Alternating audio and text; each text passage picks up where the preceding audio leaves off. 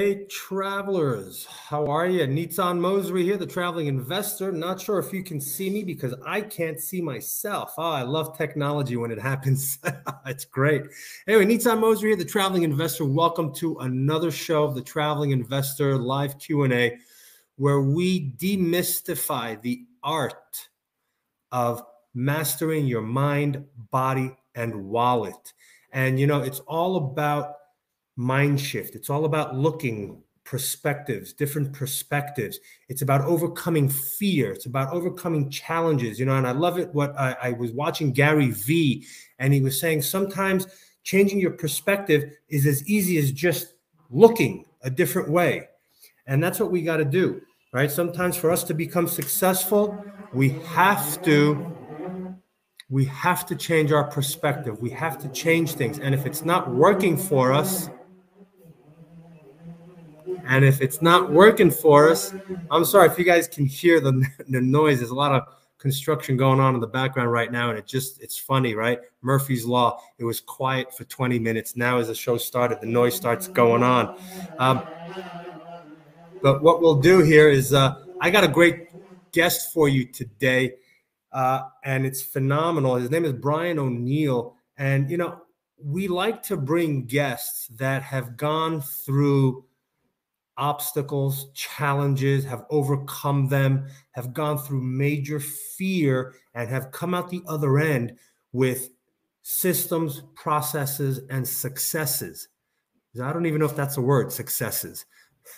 We'll just say, we'll, we'll, we'll just add that into the traveling investor's uh, lexicon right there. Um, but it's incredible what you can accomplish when you set your mind to it and when you get over that fear. And my guest today, Brian, he's now currently, and I say that now, currently, he's an experienced real estate investor, author, coach, and podcast host.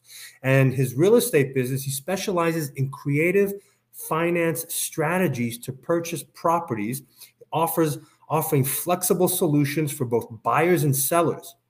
Brian uses his twenty-five years of phone experience to solve sellers' challenges and help them move on. He also wrote an ebook on the topic titled How to Master the Phone in ninety days.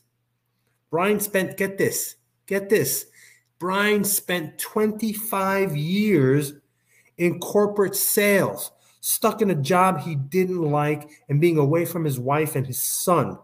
You know, after decades of trying, Brian was finally able to break free and start his own real estate business, and now he helps other aspiring entrepreneurs in similar situations break out of their W two prisons through his coaching program and his podcast, The W two Prison Break Show, which we're going to talk about shortly.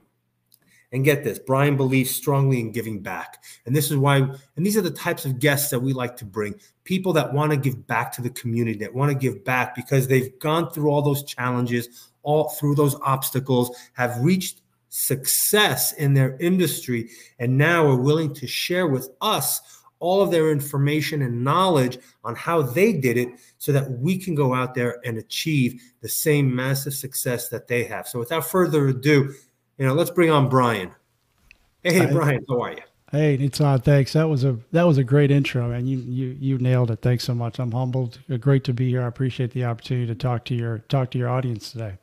Absolutely. Thank you so much. And you know, travelers, you're out there. I suggest getting a pen, paper, take some notes, because I spent eight minutes before the show talking with Brian, and I got a lot out of that eight minutes. And we're going to have here, you know, at least thirty, forty minutes, and it's going to be phenomenal. There's going to be a lot of information. So get ready to take some awesome notes. So Brian, do me a favor. Why don't you give us a brief history of who you were back then in that W two world, how you got into that W two world, right? What was the mindset back then? And then what was the, well, let's start with that. Who were you on that W two? Yeah. So the mindset back then in my W two, I mean, I did what most people are doing, what we're all kind of, for lack of a better phrase, programmed to do. I did what everyone else did. I went to school. I did got good grades. My parents told me get good grades so you can get into a good college. And then right out of school, I got a, I got a job. And I went to, you know, I remember my parents used to tell me, hey, you need to look at, you know, good something with a good management training program, right? And I went and I worked for Enterprise Rent-A-Car because they had the best management training program. And I don't regret that because it did, it did launch my sales career, but that was my mentality growing up. That's what, that, those were my downloads, right? And I believed it. And that's what, that's, that was my trajectory. It never occurred to me that I'm supposed to become a business owner or an entrepreneur. Never occurred to me. So right. that was my, that was my mindset. I went in, I dove in, I did exactly what I was, what I was uh, encouraged and, and really programmed to do. And I was in that for, like you said in the intro, for, for twenty-five years. And during that time frame, it started to kind of dawn on me that there was something bigger for me. I didn't know what it was yet. I just knew that I was capable of more. I didn't fully believe it yet. I just, I, you know, that that's when the seeds, the seeds started planting was early in my career, especially when I was having success in sales. Like, hey, I'm, I'm pretty good at this. Like I can talk to people, like people listen to me, they know, like, and trust me. There's gotta be something more for me. So that was the early years for, for Brian and my W two career. Isn't it amazing how we all drank the Kool-Aid that they were, that they were feet, that they were supplying us. Right. And I talk about it on my webinars as well, is that, you know, just like you said, we're told, we're taught, go to school, get a good education, go out there, you know, go to college. And today it's, you know, then it was master's. And now that master's degree is not enough. And now you got to go and get a double master's or a P H D. And then you come out. And most people today, they leave university with one hundred thousand dollars, two hundred thousand dollars in debt, and they've got nothing. They've yeah. got nothing. And this nothing. is the Kool-Aid we've all been drinking, right? I mean, totally. Back maybe forty, fifty years ago, when this country was being built and there was big manufacturers and there was a lot of war going on and a lot of struggle, maybe that was great back then. But today the shift has, you know, we have to have a shift here, right? Completely. And I am all about that shift because, you know, it's no, it's no fault of my parents. That's what they were taught. And they're just, that, that's what they knew.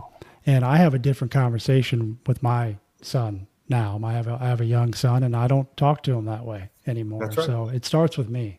Mm-hmm. Oh, absolutely. It's funny. You know, it's funny that you say that because I, I have two daughters and they're in high school, and, you know, and they come to me like, you know what, it's so boring in school. Why do I have to go to school? I said, you know, you don't have to go to school. I said, let's start a business. Let's start a comp. Let's do something, you know, and, and you'll create income.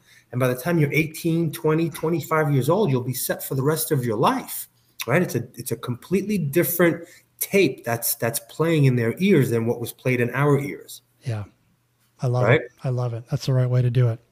Absolutely. So what was it for you? You know, you, you, you, you were engulfed in that W two world, right? You were engulfed in that J O B, right? And we, you know, I, I like to say J O B stands for just over broke, right? They pay you enough to keep you, but not enough for you to, you know, expand your wings and fly and, and, and go out on your own. So what was it for you that hit home so hard that after twenty-five years, you're like, you know what, I'm done. I'm yeah. done.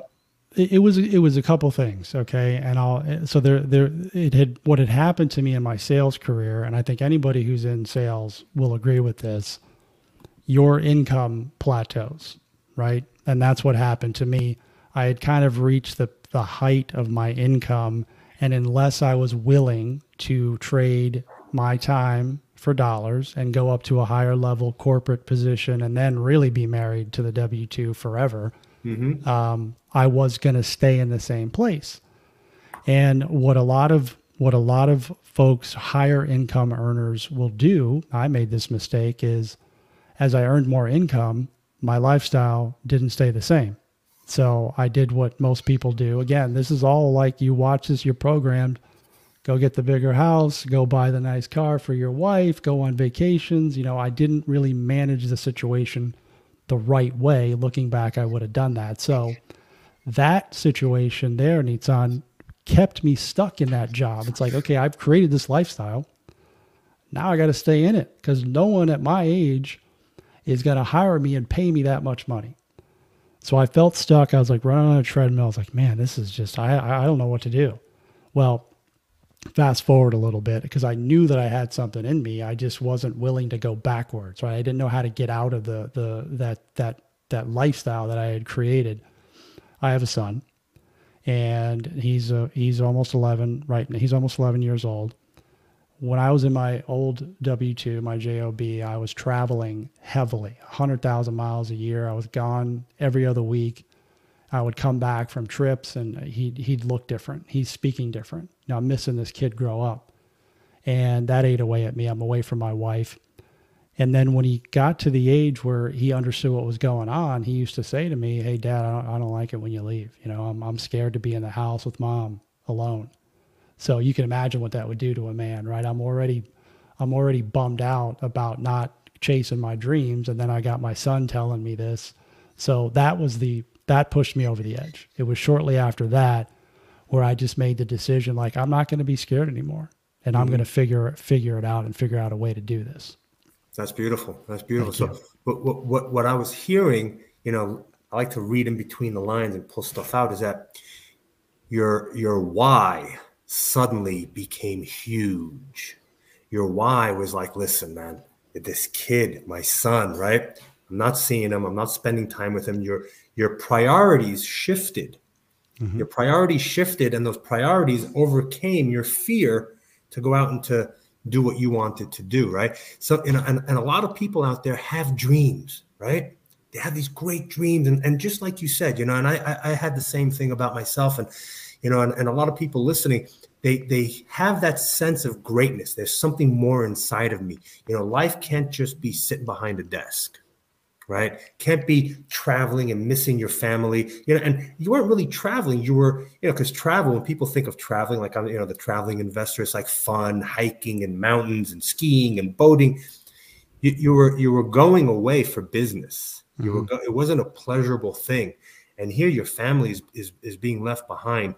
And it, it, it takes a lot of balls, it takes a lot of balls to sit there and to say, you know what, I'm going to cut that off. And I'm going to go do something that may lower our income in the beginning, but in the long run, the long journey, right? The long game, it's going to benefit my kids, my wife, myself, my family, because what happens is you then become a, a different person. You're happier, you're more energetic, you're, you're, you got more passion, desire, and, and it just comes out in, uh, in the whole family and life setting.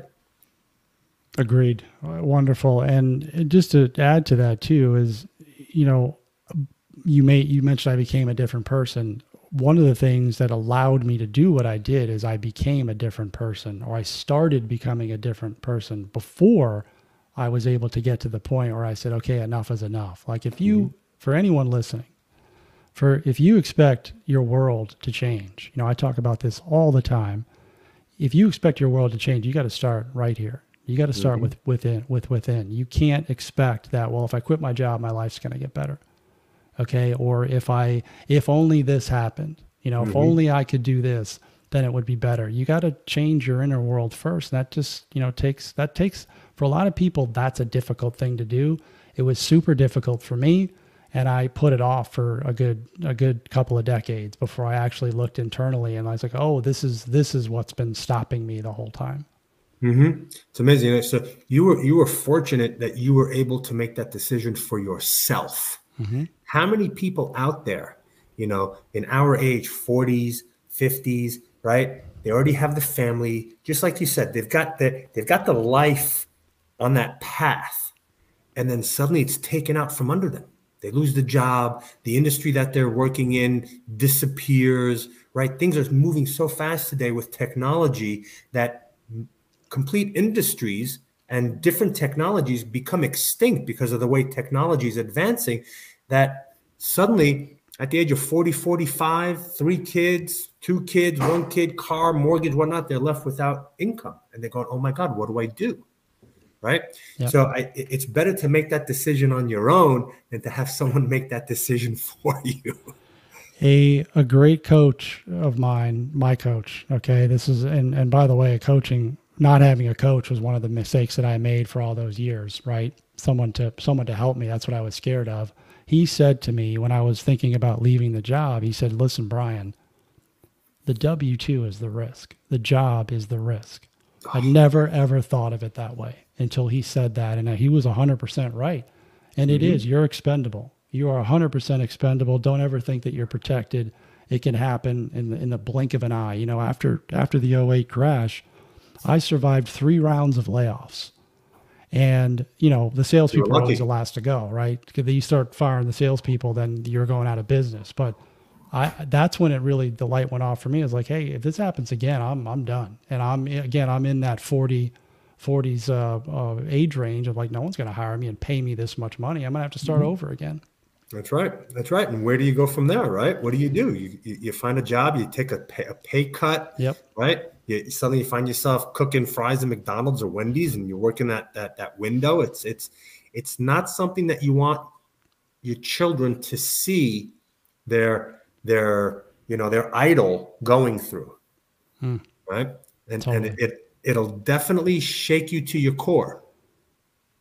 It did. And sometimes that's a jolt we need to move, right? To, to, to, to, to start living the way that we've always dreamed of. Absolutely. So let me ask you this now. So, so you were that W two, you had that aha moment. Mm-hmm. You realized that you didn't want to stay there. Why real estate?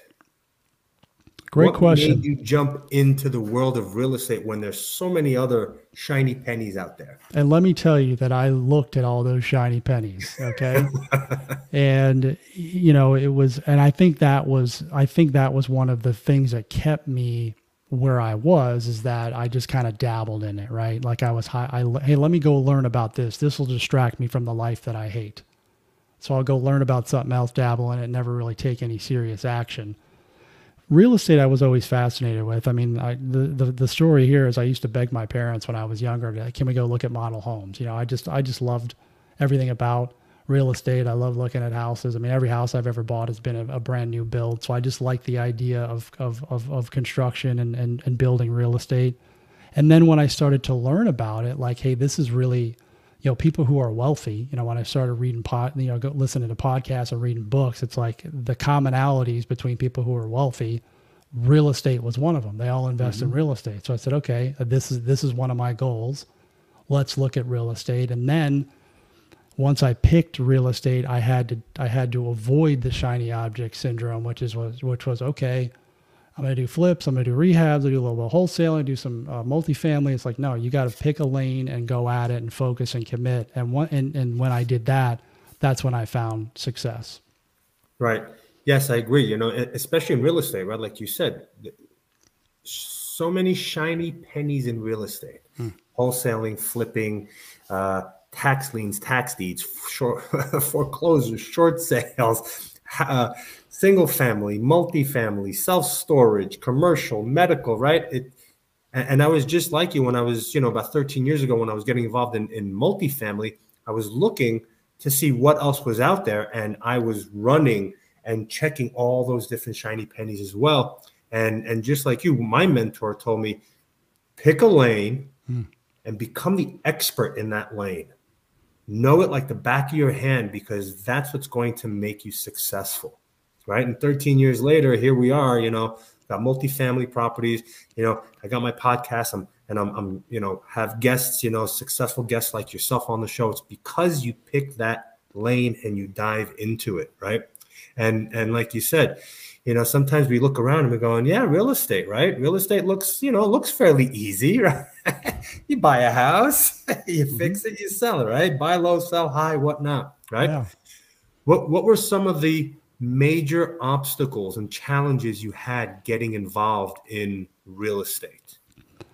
Yeah. Okay. So the first one was starting, right? Uh, but I had, I, I didn't do what I did before and try to do it on my own. So I got a mentor, I got hired a coach. Okay. And for anybody out there listening, the greatest investment you can make is in yourself. You know, mm-hmm. we spend all this money going to school. We spend it on coaches. We spend it on, you know, school. And then all, the, and then we get out of school and we don't spend any money. You know, we, we, we can drop fifty grand on a car or a couple hundred, three hundred thousand dollars on a house, but we don't spend a dime on ourselves. It just, That's it right. just baffles me. Mm-hmm. However, I was like that. So I get it. You have to invest in yourself first to learn so that you don't make the same mistakes. Like, and, and do it with somebody who's done it before or and is currently doing it. Like, don't do, you know, don't hire the, hire the, the mentor that did it twenty years ago. Right. In the trenches now would be my advice. That was the first thing I did, is I got a coach, because I said, look, I, if I'm going to do this, I'm going to do it the right way. I know I'm going to make mistakes, but I just need somebody there to kind of hold my hand and help me. So that was step number one. And then I just, you know, I get, I'm getting to the point where I've already committed. I got my strong why, right? Like, I'm not going back to this job. I'm getting mm-hmm. out of this job. I'm not doing this anymore. And I just had the mentality that I don't need to conquer the world day one. Okay. You just need to be consistent on a daily basis. And if you have a bad day, it's okay. Just shake it off and, and, and, and go back tomorrow. You don't have to chop the whole tree down day one. Just consistent right. daily action, create small wins, create momentum, and then you'll start seeing results. And don't focus on the outcome, focus on the process. Right. Beautiful. Beautiful. No, that's, that's, that's absolutely. So how, you know, there are people out there that want to get started. Where would they find mentors? Where would they, and how did you find yours? Yeah, it's interesting too, because I, like you, wanted to to do multifamily syndications. Like, I love the idea of of apartment syndications, and and you know, I mean, the, it's tremendous. The cash flow, you mm-hmm. know, the forced appreciation, the depreciation. I mean, it's all just tremendous. My issue was, I just wasn't confident back then when I was looking, as I was, I was uncomfortable investing my own money, which I had. So I had fear of investing my own money. And then I was even more uncomfortable asking other people to invest alongside me. So it was right around that time where I was listening to a podcast. It's a multifamily podcast that, I'm, that I was pretty married to. And uh, my current coach is on there talking about how he bought his office building on owner financing. And I said, that's exactly what I need right there. And I went right to him, reached out to him. And, you know, we had a conversation, and he's still my coach. He's taught me everything I know about this business, about creative financing. And, you know, that's made it much easier for me, because I probably would have screwed it up if I did it on my own. I would have got there, I think, eventually, but it was a much faster trajectory for me, knowing that I had the support of someone who who's done it before. And again, it was like the light bulb went off. I'll never be without a coach again, ever. Mm-hmm. I will never not be without a coach again. I have multiple coaches, and I made that mistake, and I won't make it again. That's beautiful. I I, I agree wholeheartedly. Uh, you know, uh, I myself, I went to college, never graduated. I spent four years partying on my dad's dime. And then after four years, he's like, dude, what, what are you doing? Yeah. So, you know, and, and, but at an early age, I found a mentor. I found someone who, what, you know, I found, I wanted, I found a guy who had what I was looking for, right? The lifestyle. The, the passion, the desire, the health, the, the cash flow, all of that. And I said, all right, you know what? Teach me, show me.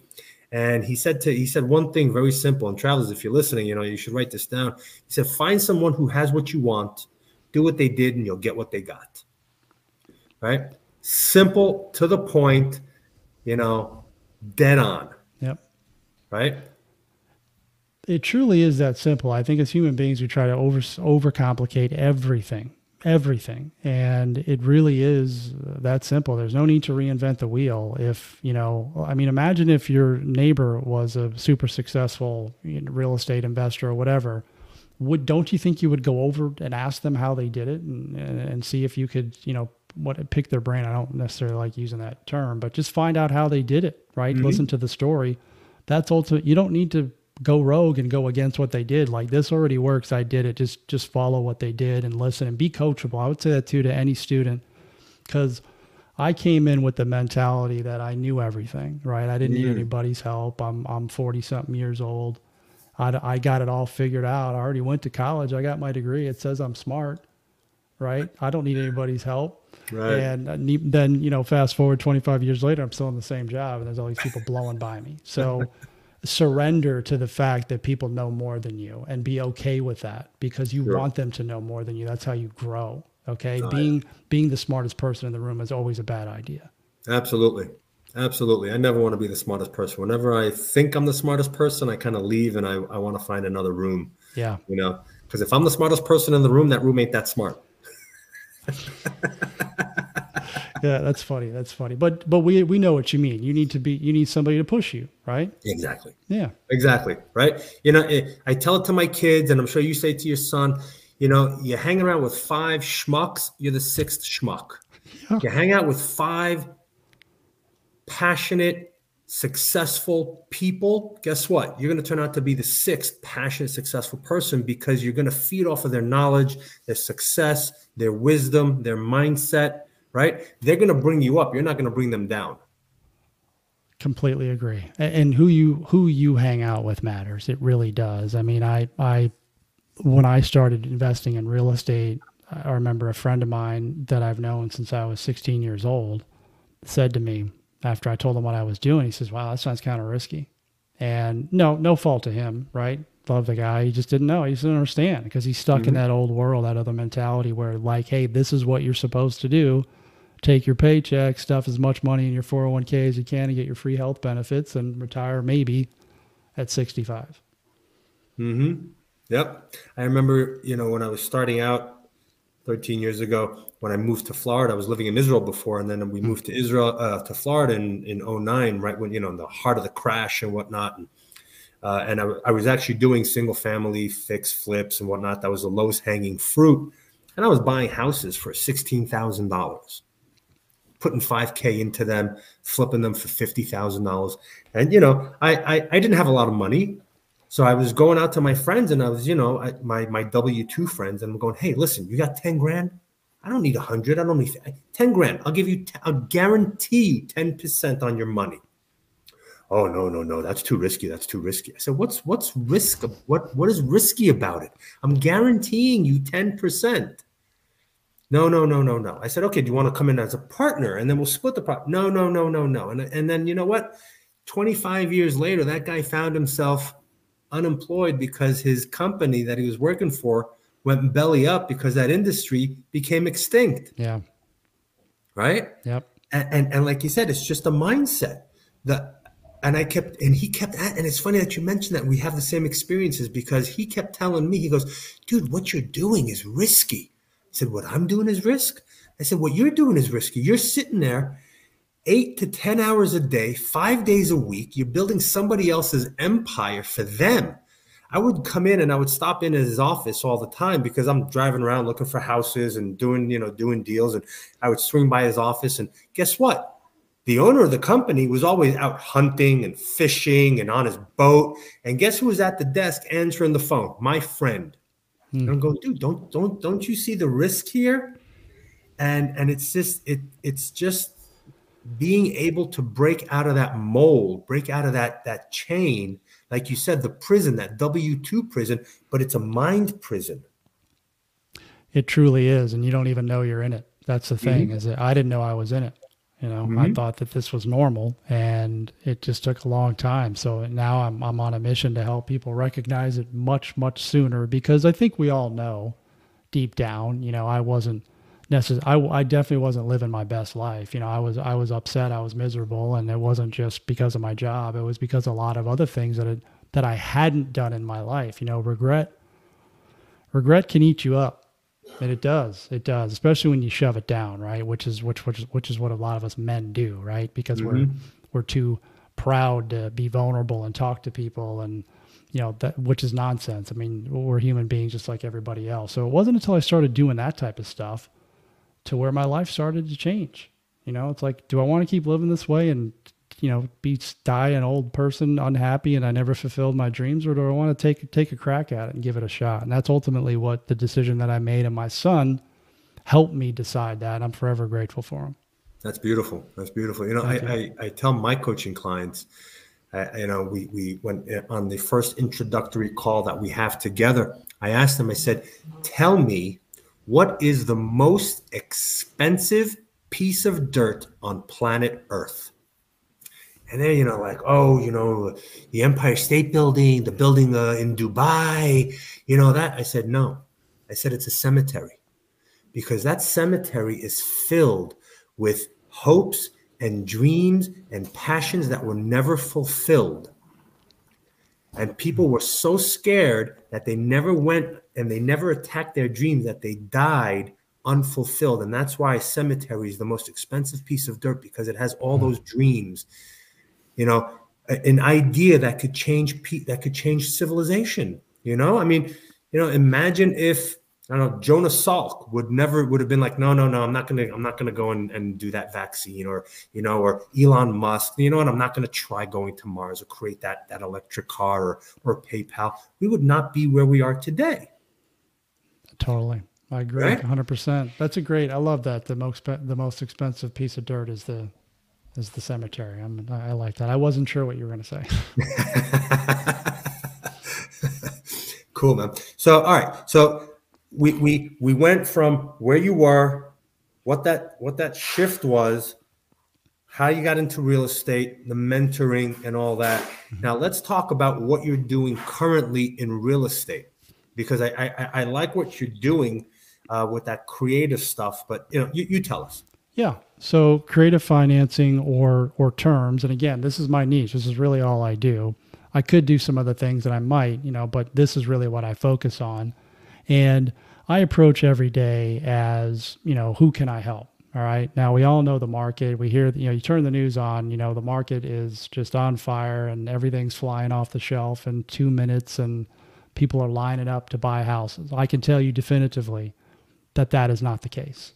Okay. I can tell you that in any market, in any market, for anyone thinking about getting into real estate and I can't do deals or, you know, this isn't going to work, in every market, there is death, divorce, job loss, job relocation, inherited properties, tired landlords. We talk to them every single day.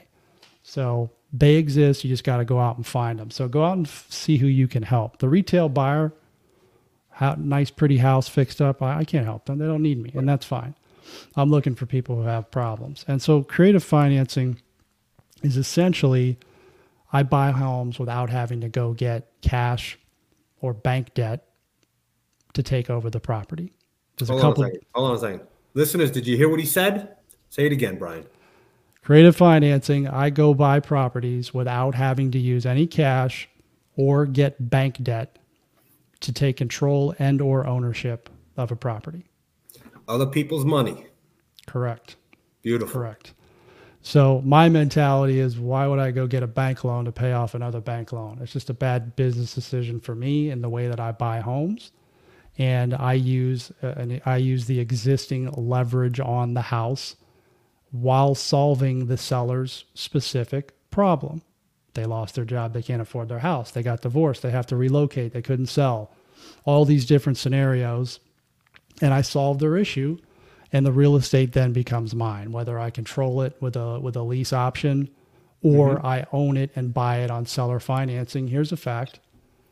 One third, it's probably higher than that now, one third of all homes in the United States are owned with no debt, free and clear, which means wow. that the seller of the house has the ability to finance you, mm-hmm. have to act as the bank. And if you're able to skill, this is why I wrote this book, Master the Phone in ninety days. If you're able to have skillful conversations with a seller and solve a problem, you can make a lot of money buying homes with the seller financing you versus having to go to a bank or raise private money even uh, for the down payment. We buy houses with no money down. You buy houses with no money down. You get the seller to finance it for you. You're coming in as the knight in shining armor on the white horse coming to save the day because you know the problems that they have. And you're saying, Mister and Missus Homeowner, I'm here to solve your problem. Yeah, that's all it is, is solving problems. And it's, you know, you, you, you don't have to, I don't have to do thousands of these deals, right? Because of the way that we structure them and the way our exit strategy, we don't have to do a lot of them. So it's just a matter of being consistent and sticking with it every single day and having the understanding of the mentality that we're looking to help people, not try to cut their knees out from under them. Right, right. All right. So, so maybe take us through the process a little bit, you know? Of, of exactly, you know, kind of like what you do. How, how do you find the house, right? Mm-hmm. What are you looking for? How do you approach the owner? You know, the whole, you know, just quick yeah, process. love it, love it. So I'll give you like a typical, a typical mm-hmm. deal. We are, we are normally, we are normally calling sellers who are actively trying to sell. Okay, because that's motivation number one. Real estate is all about motivation. right? Mm-hmm. Sellers need to be motivated. If they're not, then you're not going to buy their house in an unconventional way, and you're definitely not going to get a discount on it. So we're looking for, if we if we're talking to people, let's just say you have your house on the market with an agent and your listing agreement expires in six months. Well, we get notified of that. We call the seller, we reach out, and we we have a conversation with them. And the conversation, and this is all all in the all in the ebook. So if you go to don't fear the phone dot com, you can get the book, and this whole script's in there. What we're trying to do is find out a few things. Very, very simple. Why, look, I, I always uh, I always call them up and say, hey, look, you know, I'm I'm a local investor. We saw your house was for sale. We want to see if it's still uh, still available.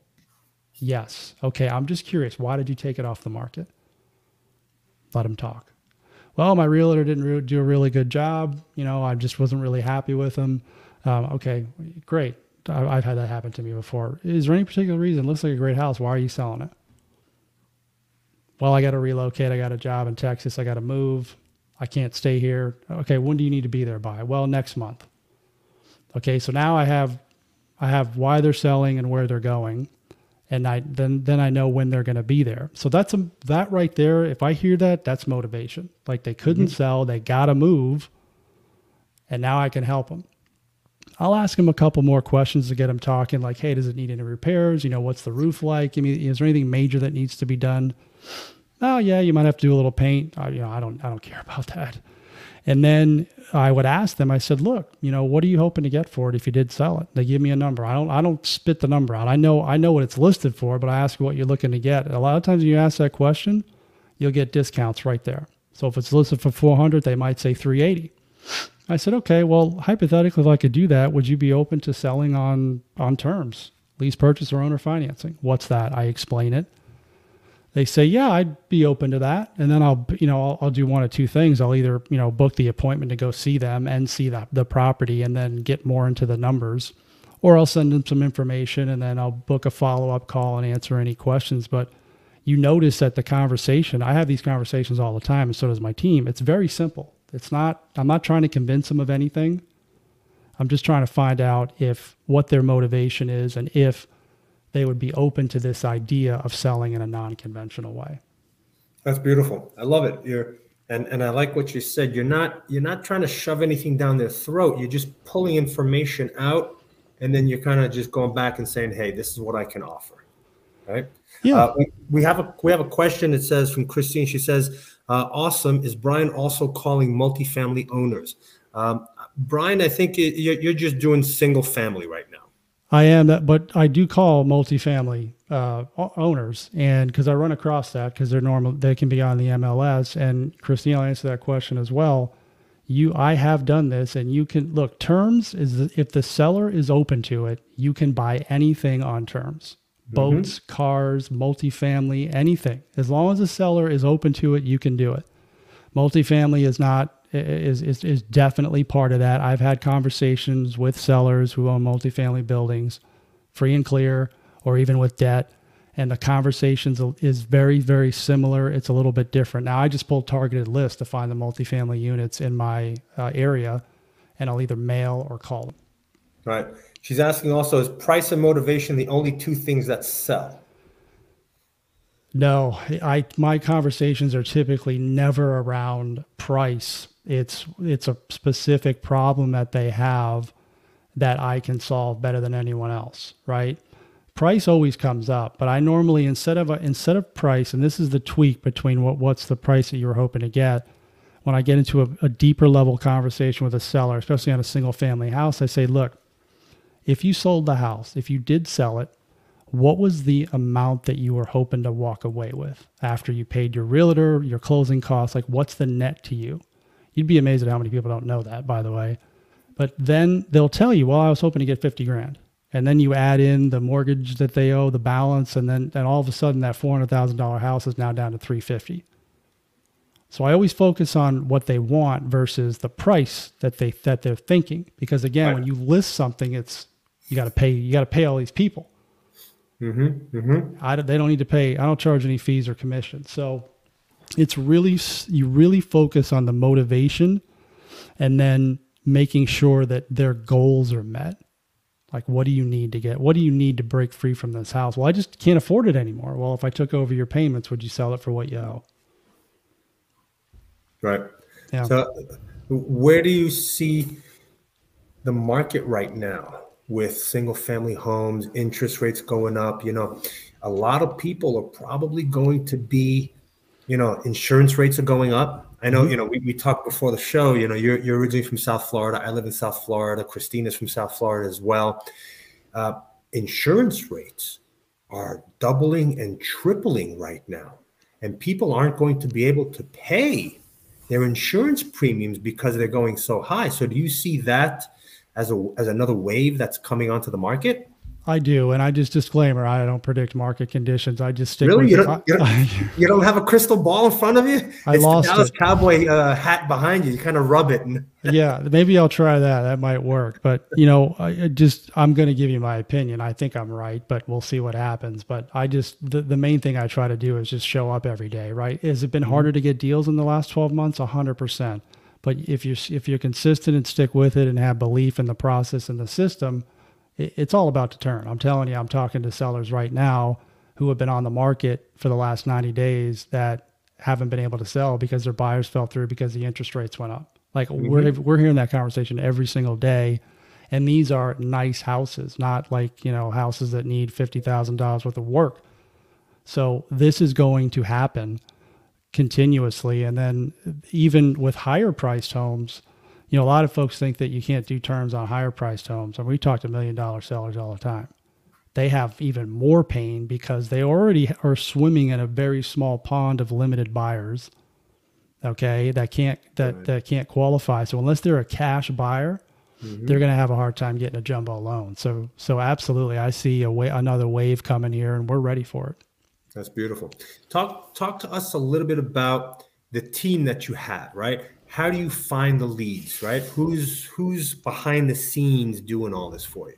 Yeah, and it's happening right now while we're while we're doing this. So that's the important thing about being a, a business owner is you have to you have you can't take the W two mindset into your business. That's a huge mistake. You have to build systems and processes in place so that you can build the business. And ultimately, like you said, the guy was, you know, the business owner was hunting and fishing, right?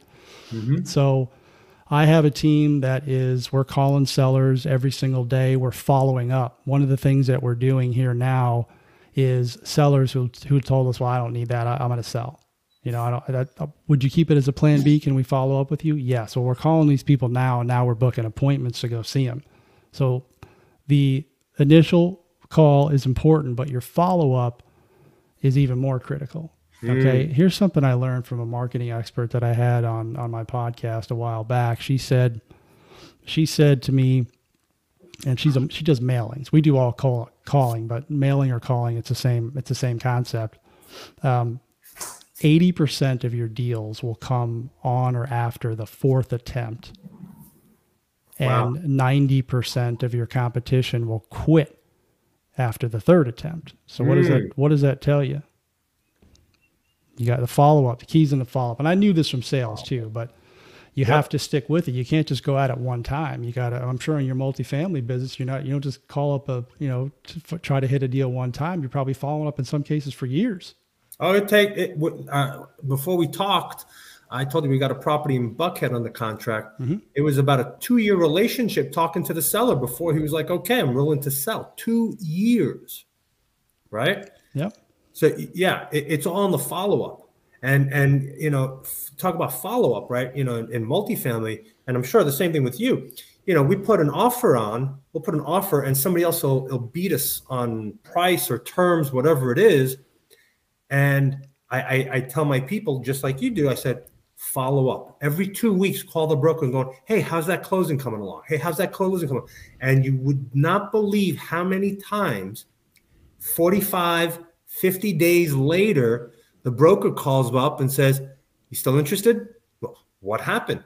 Well, they, you know, blah, blah, blah. Uh, it's actually happened to me here. I'm I'm now in Northwest Arkansas. I think I told you mm-hmm. I'm in my lake house, and I'm looking at a sixteen unit, small, but it's in downtown Bentonville, right down from, from Main Street. And, and Bentonville is just blowing up. It's the home of Walmart and whatnot.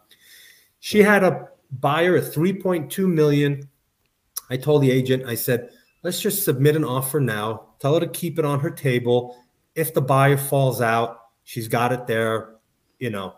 And I met with the owner and we toured the property. And she said, yeah, I have a buyer that's coming in from New York. They haven't seen the property. I said, all right, here, take the offer. And guess what? A week and a half later, she called. She didn't call me. My broker, my agent who found it, he says, hey, your offer was accepted. Nice. Yeah.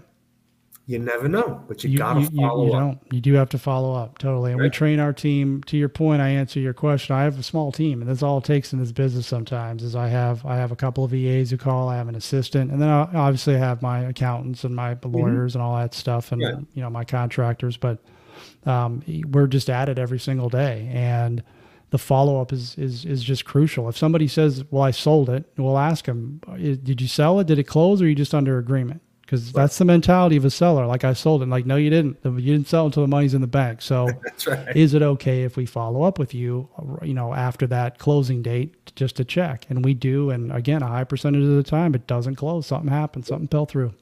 Oh, absolutely. And, and like we mentioned earlier, especially in today's market, you know, you go out there. I, it, it happened to me. You know, I put my multifamily out. You know, the broker listed it at, you know, ten million dollars.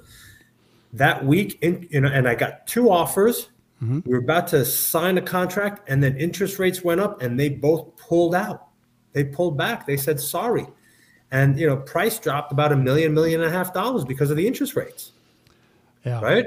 Yeah. So it, it it happens to all of us. You, you know, if you're in the game, it's going to happen to you, right? You got to be prepared to to follow up, follow through, and just keep keep that ball moving forward.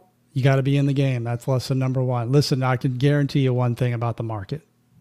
People are going to complain about it regardless of whether it's great, good. It doesn't make any difference. In two thousand nineteen, people were whining about it. COVID hit. two thousand twenty, people were whining about it. Then it was a hot market. You couldn't do deals. And now we're about to have a correction. Everyone's whining. Just like I just say to everyone, I don't mean that, I'm just being sarcastic here, but just quit worrying about the market. Quit, That's turn right. the T V off, turn that little knob, turn the T V off, quit listening to them. They don't know what they're talking about, and go talk to people, mm-hmm. go talk to people and go solve problems. And you are going to do very well if you can have that mentality. That I promise Absolutely. you. Absolutely. One, uh, uh, one of my investors, uh, he flew up to New York, and he texts me and he goes, I just spoke to one of my guys in New York. I'm like, one of your guys? What guy? Well, the homeless dude on the street? What do you mean one yeah. of your guys from New York? Right. And he goes, he said that this market now is is unstable, and we're going to get a correction, and the ball's bouncing, and no one knows where it's going to land. I'm like, that's pretty much every month in real estate. No one knows where it's going to land. No one knows what's going to happen. You, you, you turn off that, and, and you know, if you buy it right, if you buy it at the right price with the right terms, and you're not overly aggressive on your projections, and, you know, you're not blowing things out of the water, right? There's always a place, right, where you can make money in real estate. You know, I, I like the phrase, right? When is the best time to get this? The two best times to get in real estate was twenty years ago and today. Today. Yep. That's right. That's right. And there's always pivots too. Even if you do a bad deal, there's always pivots. There's always, you don't have, you're not married to it. So you just have to get in the game, really. Mm-hmm. Absolutely. Absolutely. I, I, it, I agree a hundred percent. So you're in there, you're, you're now, let me ask you. So when you're doing seller financing and whatnot, are you using your own capital to come in with any of the equity? Do you have investors that you partner with? Yeah, both. So uh, you look, some sellers, especially who are free and clear, may not necessarily accept a no down payment. I mean, our, our, our, if we had it our way, we would schedule, you know, let's just say, for example, I'll give you a good, a good example. If you can buy a house, a two hundred thousand dollars house, and get a four-year term with the seller, forty-eight months, principal-only payments, um, and sell this to a buyer on a lease-to-own or a rent-to-own situation, you have a six-figure deal, okay? Mm-hmm. Six-figure deal, and you put down zip. That's beautiful. Um, so those are, you don't have to do a lot of those. How many do you have, how many of those do you have to do to hit your goals, right? Right. So, and that just comes with the skill of having to speak to these folks and solve their problem. But yeah, some sellers will want ten percent down. It's like, I, I don't have an issue with that if the deal looks good and I get the term that I want. And then yes, I can do one of two things. I can, I can raise private capital and pay a return on that. Absolutely. There's a lot of people out there who have money and don't want to be involved in real estate, but want the returns. Um, I can use the money from a buyer. Like, our buyers give non-refundable deposits, so we can take that. And then I still get a free house, if you will. So if I get twenty grand from a buyer or fifteen grand from a buyer, I give ten to the seller, then I'm still left with a delta. We can take it from other deals. We can do installment plans. There's so many ways to do these creative deals. It's just, you have to get creative and learn, and never offer. Like, I always ask the seller, like, would, what is it that you want? And would you be open to this? Could we do it this way?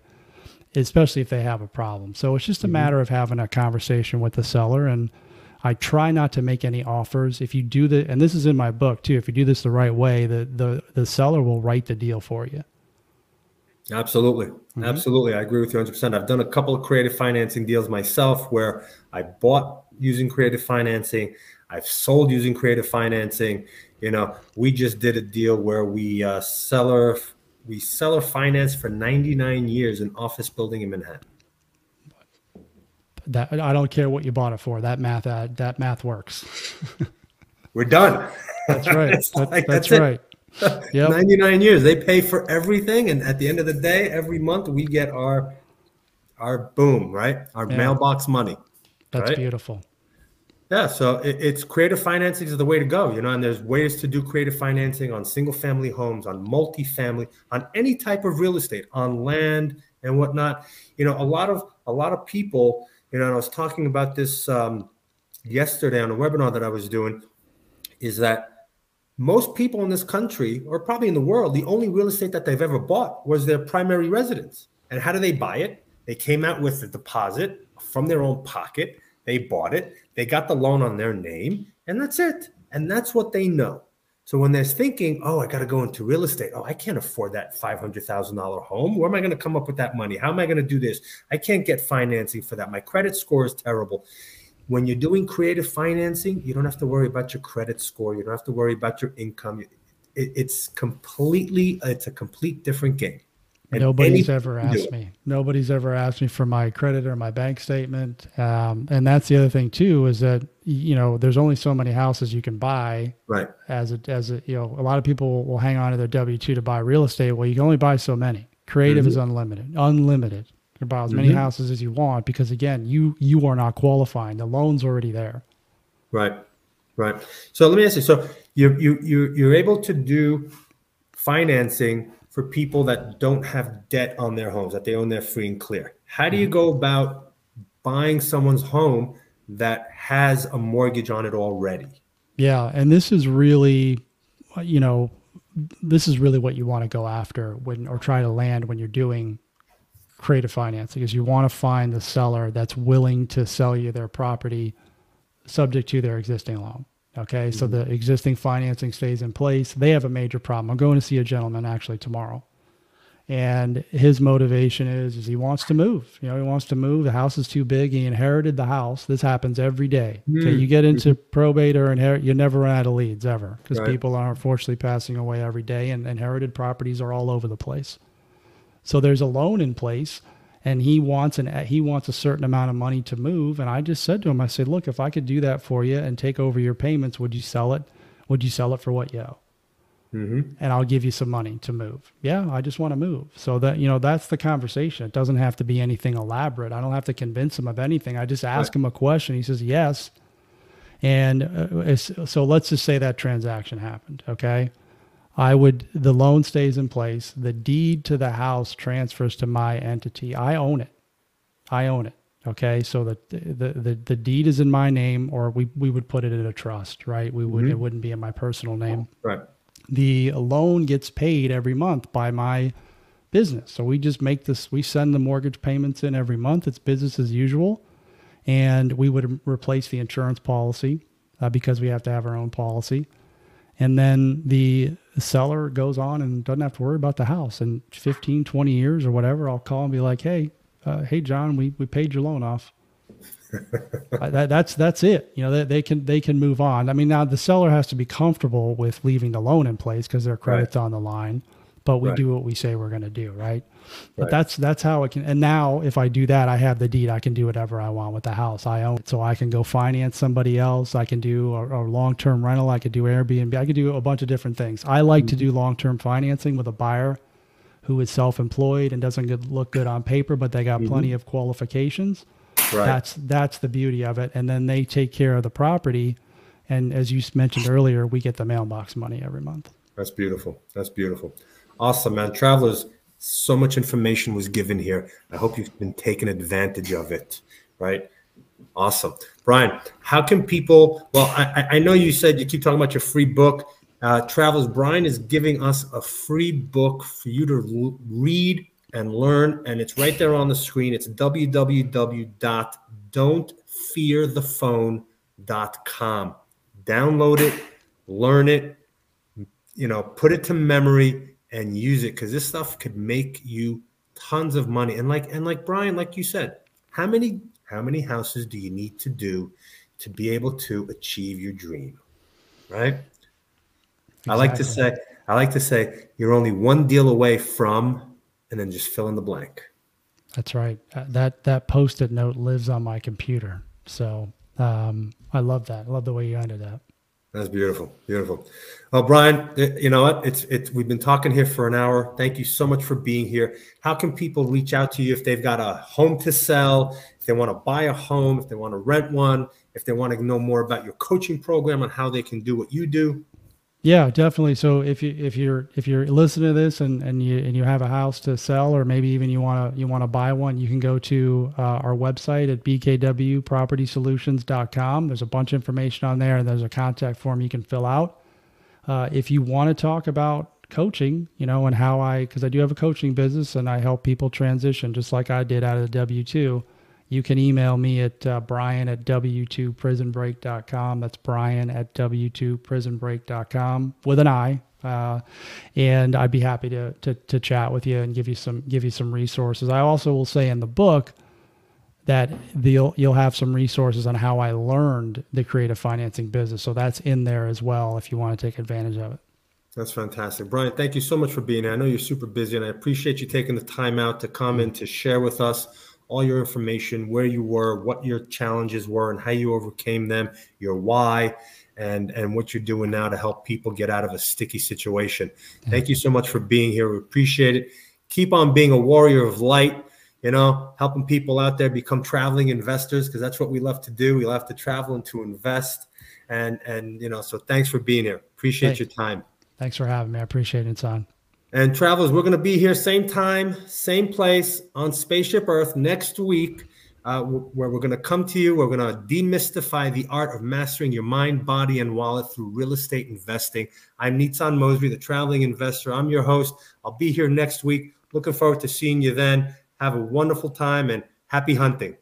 Take care, everyone.